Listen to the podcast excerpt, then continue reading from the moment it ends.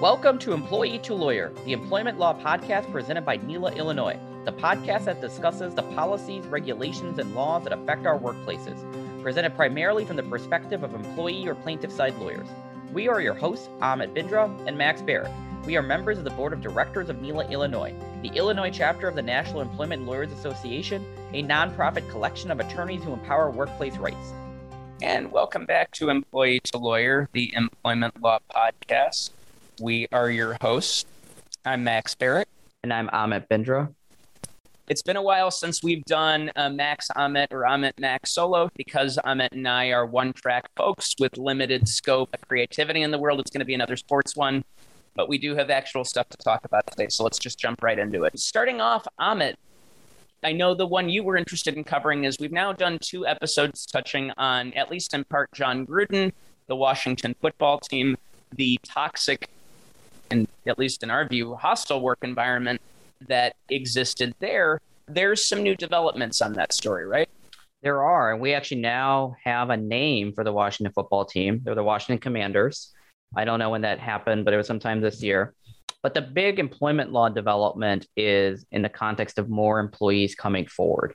So I, I believe it was early February of this year. Six former employees met leaders of the U.S. House of Representatives Oversight Committee for a roundtable conversation.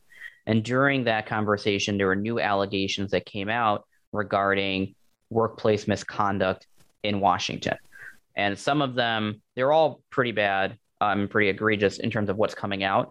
But one of them, I think, is going to lead to another round of investigations, at least one of them. So, six people spoke with the House of Representatives. The story ran in CBS Sports. I know the Washington Post had re- previously reported about it, and they also did a follow up regarding the additional investigation. The individuals, the former employees who joined the House Roundtable, included a former marketing coordinator, a video production manager, a former cheerleader and director of marketing, and another former director of marketing and client relations, and another cheerleader, and a coordinator of business development. And some of the allegations include from not being told not to speak with Dan Snyder, the governor or owner of the Washington Commanders. Another allegation was that they had made a video cut of lewd footage specifically for him at his request, at Dan Snyder's request, which was even set to his favorite bands. Another allegation was that one of the employees had gone to his house in Aspen, Colorado after a awards trip but was told that she had to sleep in the basement because the men had invited over prostitutes. But the most egregious, I think, allegation of all of these is from Tiffani Johnston, a former cheerleader and marketing manager. She had spent eight years working for the team and alleges that she was once strategically seated next to Snyder at a work dinner so that he could, quote, put his hands in the middle of her thigh until I physically removed it. He had touched her in a sexual manner. So obviously that crosses so many different lines and has so many different implications from an employment law standpoint. The NFL had released a statement regarding Ms. Johnson's allegations, as has Dan Snyder. And the aftermath of that, too, is that the commanders announced that they have hired another independent investigative team from the Pallas Global Group LLC to look into the claims by Ms. Johnson. And the legal team is going to be led by Debra Yang, a partner at Gibson, Dunn, and Crutcher LLP in LA, and she was a previous chair of its white collar defense and investigation practice group. There's a lot that jumps out there. yep. Yep. Um, There's a lot in there. So I don't remember if we covered Dan Snyder really as part of the or Daniel Snyder as part of the um, either of the first two episodes we did that touched on the Washington story. It's not a terribly. I mean, I don't know a lot of sports owners that are well liked by their fan bases, but Dan Snyder even in that world, holds a special place of disdain among Washington football fans and just sort of NFL fans. And most of that has just been he's a really bad owner whose teams are not very good, and he's an egomaniac who like fires coaches, makes poor player decisions, and thinks he knows more than the football folks. But he's also not a terribly pleasant person, and these allegations are really disturbing. On top of him not running the team well. Yeah, I agree 100%. These allegations remind me in some ways of the allegations we had talked about in, in relation to the owner of the Phoenix Suns. Now, there, I think, some of the allegations were more in the context of racial statements and racist comments. Here it's more sexual in nature, but it's, I think, two similar types of owners. They've had a lot of criticism in terms of how they've kind of owned their teams, money they've spent, decisions they've made. And both of them now also have pretty serious allegations being levied against them. This is not wasn't wasn't it Robert Kraft who got caught up in some sexual? He's the owner of the New England Patriots. Yeah, sworn he'd had some sexual misconduct allegations of his own. Yeah, I don't recall what ended up happening in the outcome, but I know that he had gone to a massage parlor, if I recall correctly, in Florida, and got roped up into a. I think there was a separate investigation into that parlor, and he was maybe one of the folks who had been visiting. Don't quote me on that. I don't remember exactly what happened, but that's around the lines what I remember. Yeah, that's my memory too. I do. I only remember this because it was the most salacious part, but I do recall there being some legal battle over the release of certain photos, possibly of him in a in a compromised spot being public or subject to, to being sealed by it. But but I guess to circle back to the actual relevance in employment law and why we're covering this again, can you talk a little bit about how this builds on or how we kind of place these allegations relative to to the Gruden case? to the allegations about the Washington football team, I guess the commanders now, and that organization generally, and the NFL more at large?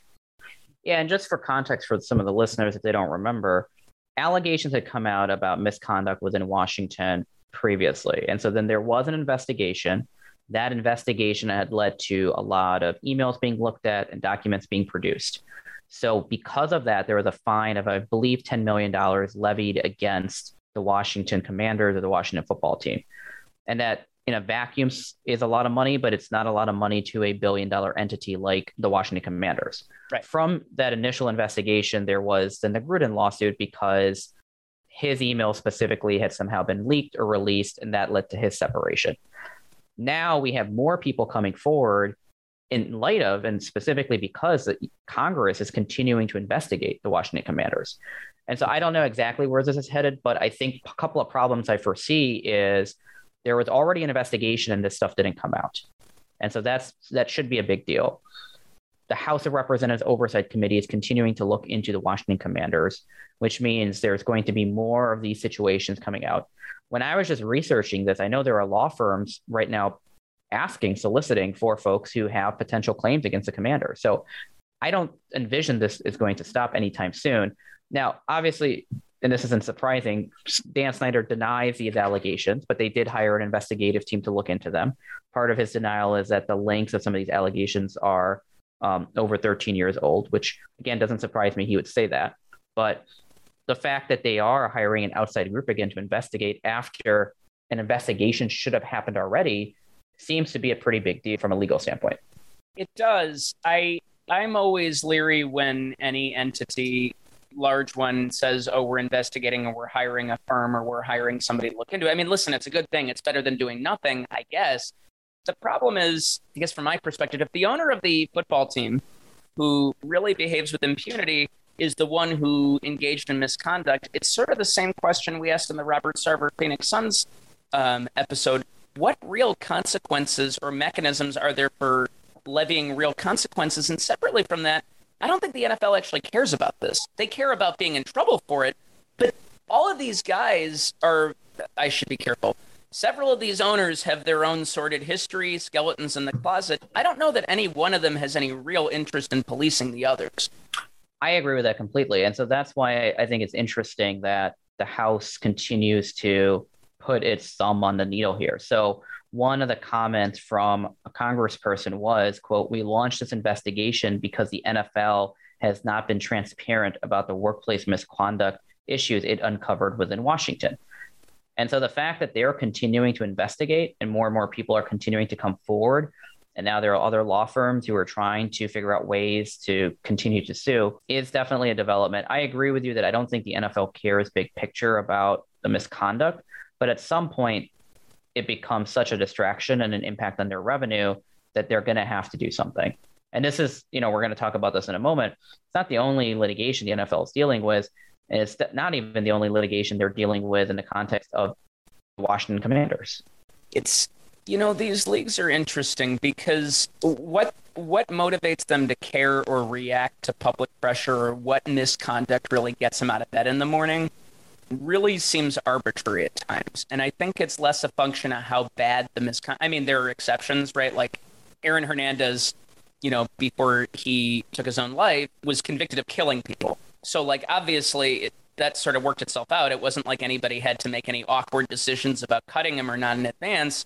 He was in prison. There was no threat of having to explain to the public why you had a convicted murderer on your roster. And I remember Rae Carruth when I was a kid in the 90s, I think, was convicted of killing his girlfriend who was pregnant or shooting at her. Like, sometimes these things work themselves out, but sometimes they don't.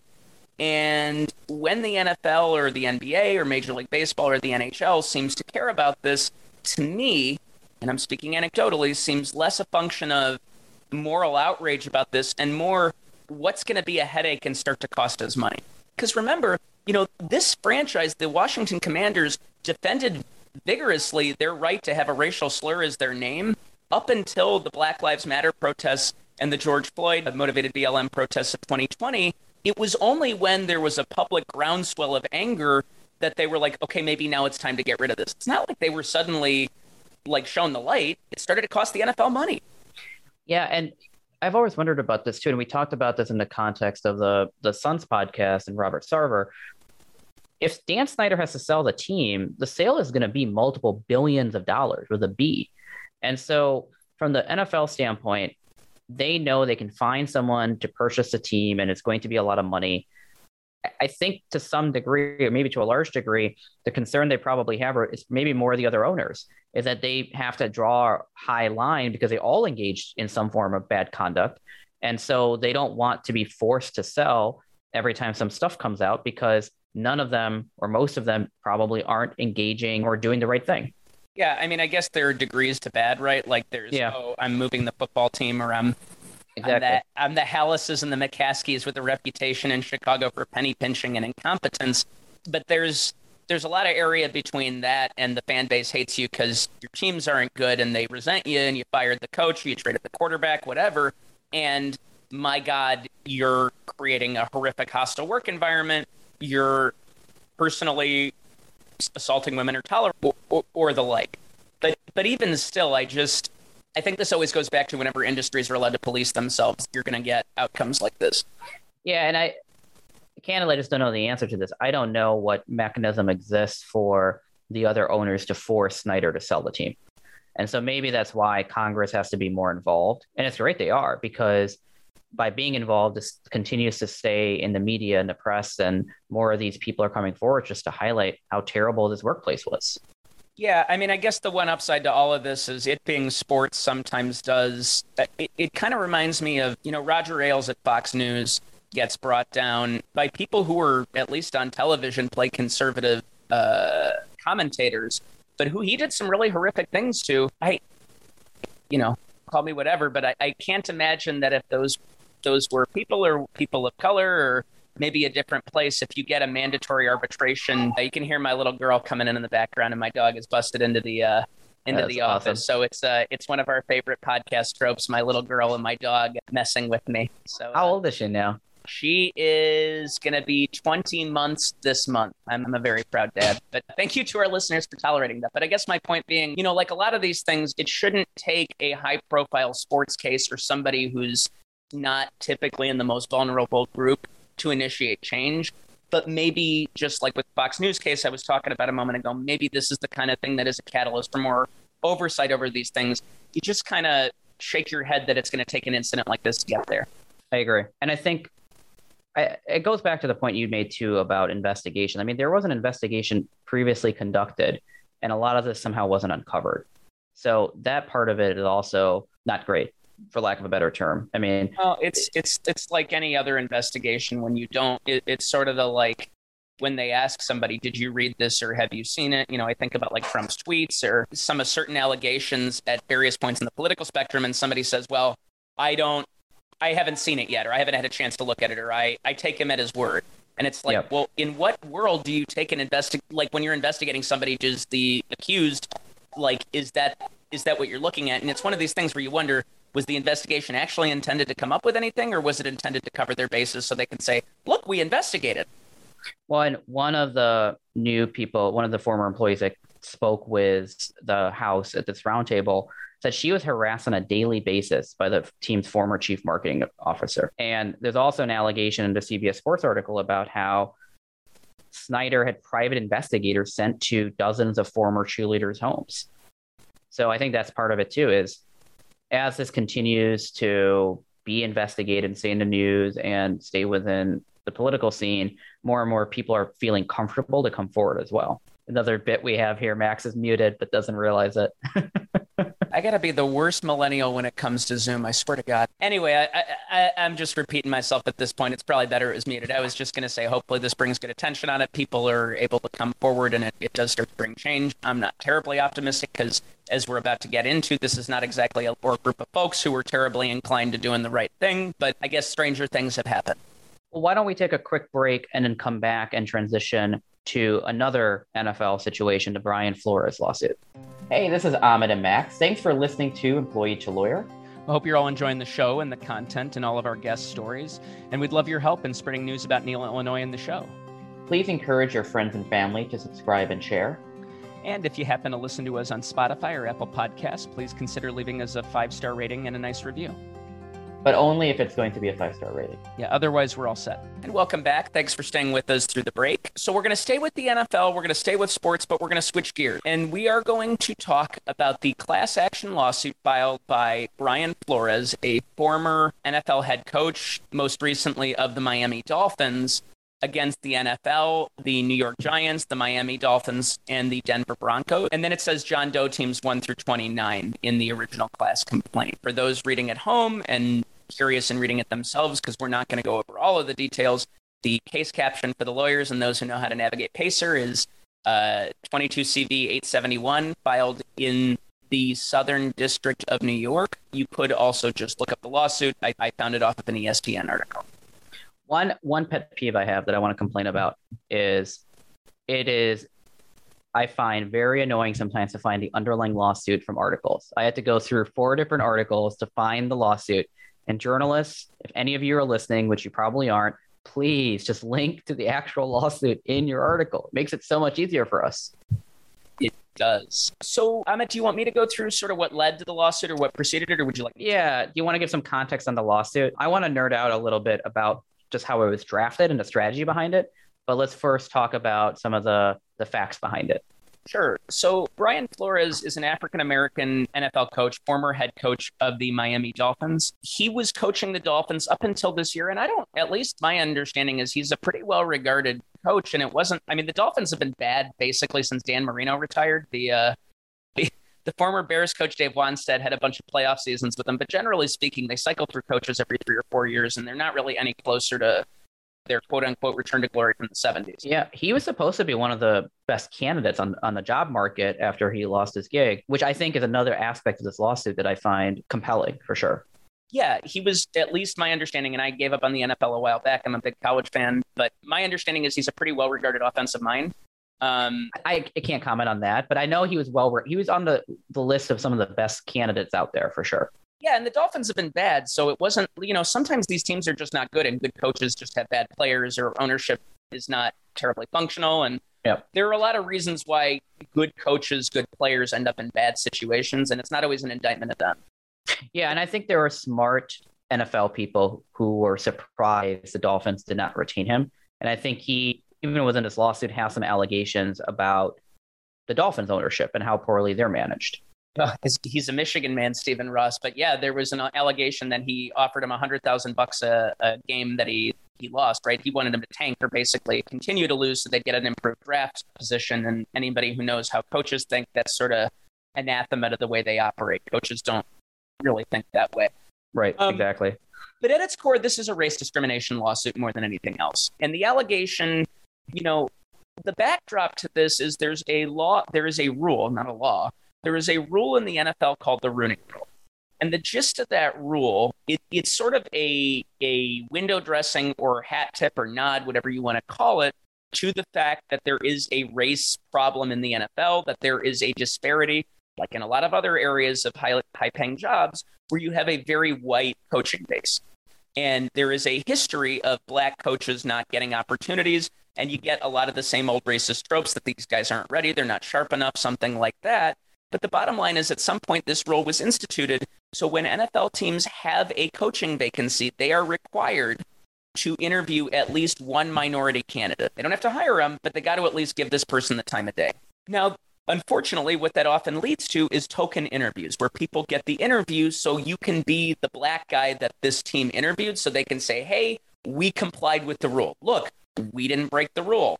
We care about diversity hiring. We didn't hire him, but we thought about it. And obviously, I think it, and I say this not like it's okay, it goes without saying that I, I don't think women are required to be interviewed or hired. That's yet another issue the league's got, but that's a a conversation for a different day. Brian Flores interviewed for, I believe it was the New York Giants football job this offseason. So the, he gets let go by the Dolphins, and he is, at least on paper, a hot candidate.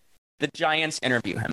The head coach of the New England Patriots, Bill Belichick, then sends him a text message after the interview. So Belichick texts him, who he knew because Belichick had worked for him for like a decade, and he texts him that he heard that the Buffalo Bills, who also I guess had a vacancy, or he heard from Buffalo that I guess they knew. I don't think Buffalo fired their coach, but maybe they knew that New York was interviewing him, that he was the guy that those teams were interested in, that they are your guy.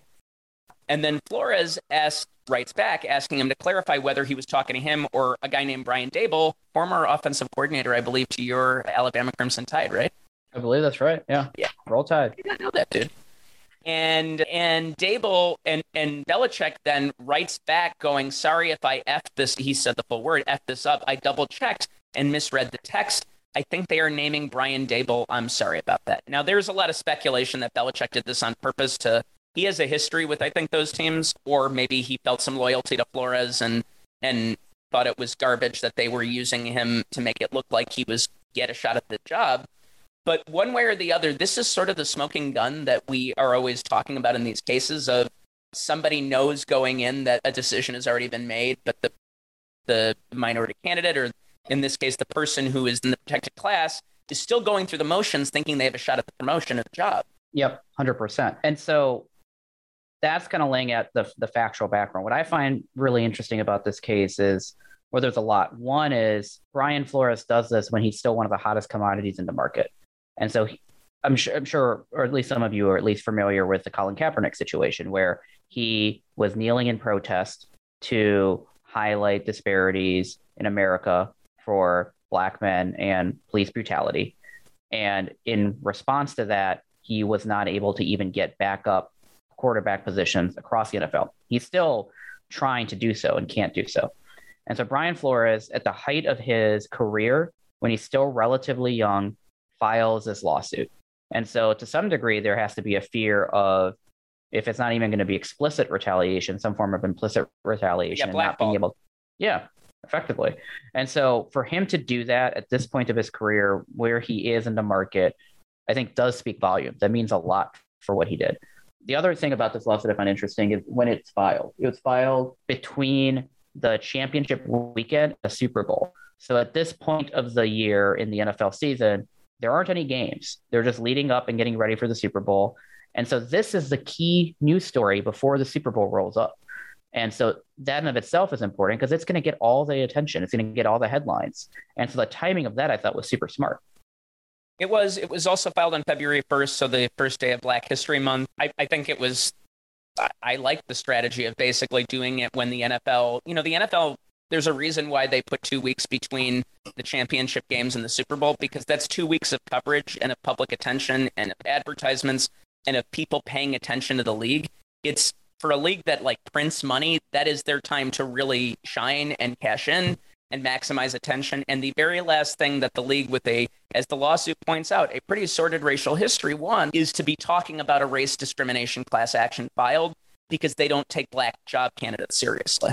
Yep, right before their biggest event of the year.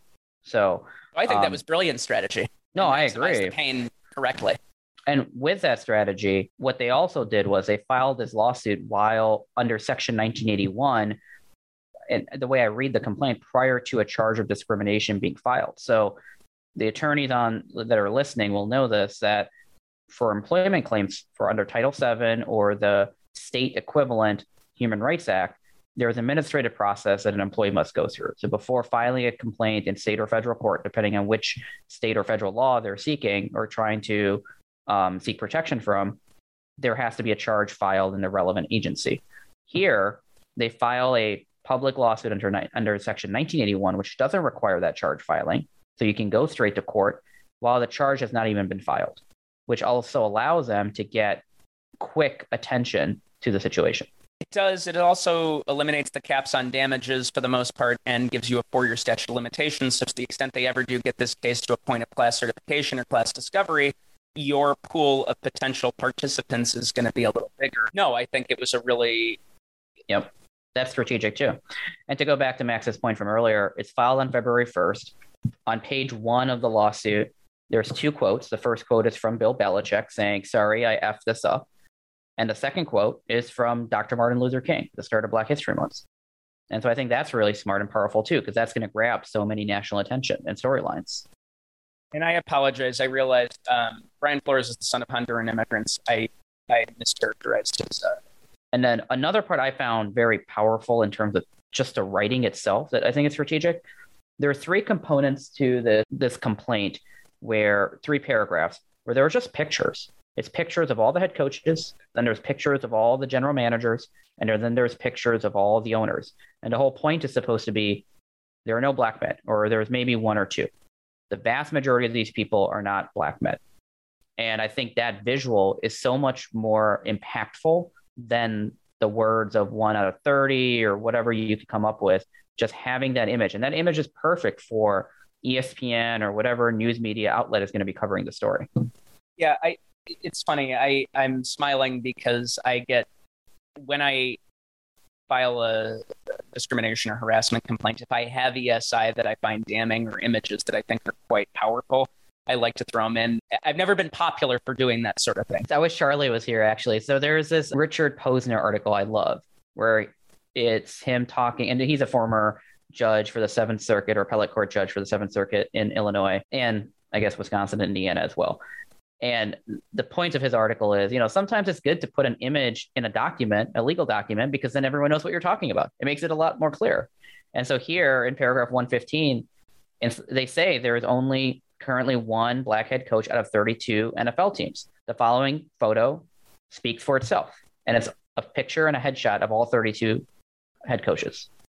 Yeah, it is. And it goes beyond that. And it also talks about, it does go into the Rooney rule. It goes through uh, the racial disparities in upper management, so in the general manager, so that basically the chief executive, who typically makes all the personnel decisions, how there are only six black GMs against 26 white general managers. It also shows ownership breakdowns and how there are none and have never been any black owners in the NFL. And then the other thing rhetorically that I really like that the lawsuit does is it doesn't just start in a vacuum or give you bare minimum allegations or meet the 12(b)(6) pleading standards. It walks through and tells a really important story of of the NFL's racial history and how the league desegregated not out of any not out of any altruism or virtue, but because they had to, because of where teams were moving, because basically teams that were moving out of the Jim Crow South or out of racially segregated areas were moving to geography. We're moving to locations that we're not going to tolerate that sort of conduct. And the other thing I like about it is a lot of these allegations are just uncontroverted. They can't deny, you know, it, assuming that I'm sure the league is going to try to move to dismiss it. But at some point, I'm going to assume there's going to have to be an answer filed. Some of this stuff is like you can't deny it. there's no black owners. There's never been an own, a black owner. Colin Kaepernick still doesn't have a job because it walks through his mistreatment as part of the league's. You know, and to your point, to your point, I mean, uh, in the complaint, they write the lack of any black voices in ownership clearly has led to a dearth of opportunities for black general managers, which has, in turn, undermined racial inclusion in the NFL for more than 100 years. One one question I have, and I don't know, I know how our circuit, the Seventh Circuit, handles discrimination claims. So there was a decision about five years ago, Ortiz, that says basically we're not stuck with these really convoluted tests. You can't separate evidence it's essentially by a preponderance of the evidence is it more likely or not that something discriminatory or retaliatory happened you know it, does the lack of a black general manager or owner prove that there was discrimination no but is it useful evidence do all of these things together start to paint a picture now i don't know what the standard is in the second circuit in new york where there was was filed But I think to the extent you're going by a preponderance standard and you're going with a more straightforward view of is it more likely than not that something bad happened here, I think that's damning. I think the other thing, and I don't know, and I apologize, I, I haven't read this carefully enough to know if this allegation was in there. But one of the coaching vacancies that happened, and I don't think it was this one during this offseason, the NFL teams were making a big show of tweeting out, hey, we just spent nine. It wasn't just that we just interviewed a black candidate, it was we spent nine hours. Like they walked through in painstaking detail how much interview time they gave this person to show just how well they were complying with the Rooney rule when it was clear they were making hiring decisions very quickly thereafter for somebody they just put through the ring. I would be curious if this case ever gets to discovery and a protective order doesn't bar all of this, how that timing on these decisions is going to come out. Well, and I was just going to add to that. I agree with you. I think discovery on this one would be super interesting. I mean, a simple thing is Bill Belichick would have to be deposed because how does he know that there is already an offer being made to another coach prior to Brian Flores' interview? And then that circle is being deposed. I mean, there has to be a preservation order on Bill Belichick's cell phone because he may have some text messages that are relevant to this whole situation. So it's it's interesting in so many different ways in terms of the timing, in terms of Brian Flores and what he decided to do, in terms of even just how the complaint is written. And then, yeah, if it gets into the discovery phase. So it'll be interesting to see where it goes. You know, these cases are really hard to prove. We always talk about that on our show, and I, I know both of us talk about it with clients proving discrimination, proving class based discrimination with a bunch of different entities that are ostensibly making up the NFL, but in practice are all run uniquely and different and have their own sort of histories. This is not going to be an easy hill to climb. You know, the hope is the NFL feels enough public pressure that there's a mea culpa and kind of an acknowledgement and some sort of a class structured settlement, but I think we're a ways away from that. And obviously, you know, entities like this don't like to admit they've done something badly. So, uh, you know, they have every incentive, right or wrong, to fight it tooth and nail. And just to really applaud Brian for this, he's 41. I mean, then he has 50 years, 30 years of his NFL career ahead of him. Good, yeah. And coaches definitely continue coaching into their 70s, and he's supposed to be on that short list of really talented people for the next generation. So for him to do this when he did this, I think means a lot. It does. You know, and I, I'm reminded of Curt Flood, who was the first baseball player to, not the first, but he was the baseball player who took his case to become a Supreme to be a free agent to the Supreme Court. And baseball, too, has a history of blackballing players who tried to assert their rights in various ways. Curt Flood had a lot of personal issues and was a pretty flawed guy on his own right. So his sort of subsequent failures in the league were, I think, only in part related to him being somewhat blackballed for it. But being a whistleblower like this, or being the person who who points out racism, I mean, you saw what happened to Kaepernick. It's not. This is not a league that's very forgiving to that, and he's he's risking a lot. On the other hand, I remember there was a coach University of Colorado hired. They had a reputation for being penny pinching at one point before they joined the Pac-10, not uh, Pac-12 now. I mean, they were a Big 12 team. This guy Chris Embree, and he just he didn't have a lot of experience. The the university did not support him well, and he got fired very quickly. And I he was a Colorado grad, and I remember when he was let go, he was understandably quite upset, and he said, you know, people who look like me don't always get a second chance or don't get a second chance. So you know, maybe what Brian Flores also thought was, I know how unusual it was for me to get this job. I know I was better at it than I got treated. If I can win even to the level that I did and still get fired, I'm not getting another shot at this. I might as well make a change. I don't know what was in his mind, but it's certainly laudable no matter what his mo- motives were. There. Yeah, I think that's all true. And I'm sure it was very frustrating just in the Miami organization have an owner telling you to lose games and getting right. a check for it.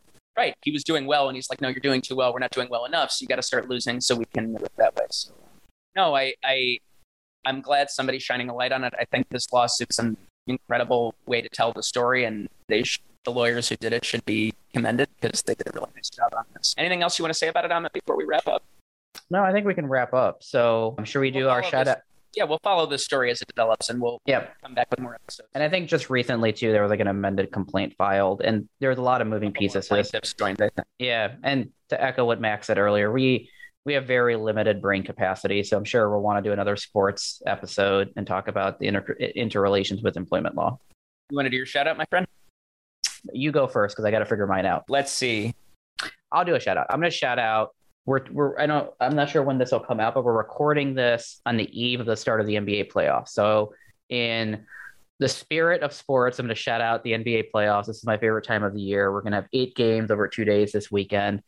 It's the start of an awesome, awesome two months. I'll start. I'll shout out that the White Sox. I'm a baseball. The Bulls are going to get killed by Amit's team. The they are. It's so going to be fun. Yeah. I'm not going to shout that out. I'll shout out the Chicago White Sox. Started off reasonably well. I didn't love their offseason decisions. But speaking of penny pinching, that was sort of a textbook Jerry Reinsdorf offseason. But hey, they started off four and two. It's baseball season, fantasy baseball season, and um, you know, nice, nice distractions from reality. Yeah, that's yeah, I agree.